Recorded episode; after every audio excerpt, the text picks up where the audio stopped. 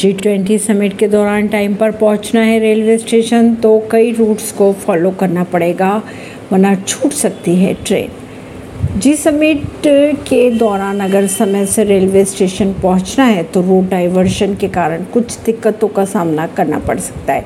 इसके लिए Delhi traffic police ने सड़क यात्रा का इस्तेमाल करने के बजाय मेट्रो का इस्तेमाल करने की सलाह दी है. यात्रियों को ध्यान रखना होगा कि जी ट्वेंटी समिट के दौरान 10 सितंबर को भी सुबह पाँच बजे से दोपहर एक बजे तक के लिए अजमेरी गेट की ओर से नई दिल्ली रेलवे स्टेशन की ओर सड़क यात्रा प्रभावित रहेंगी। इसके लिए यात्रियों से अनुरोध भी किया गया है कि वे मेट्रो सर्विसेज़ का उपयोग करें।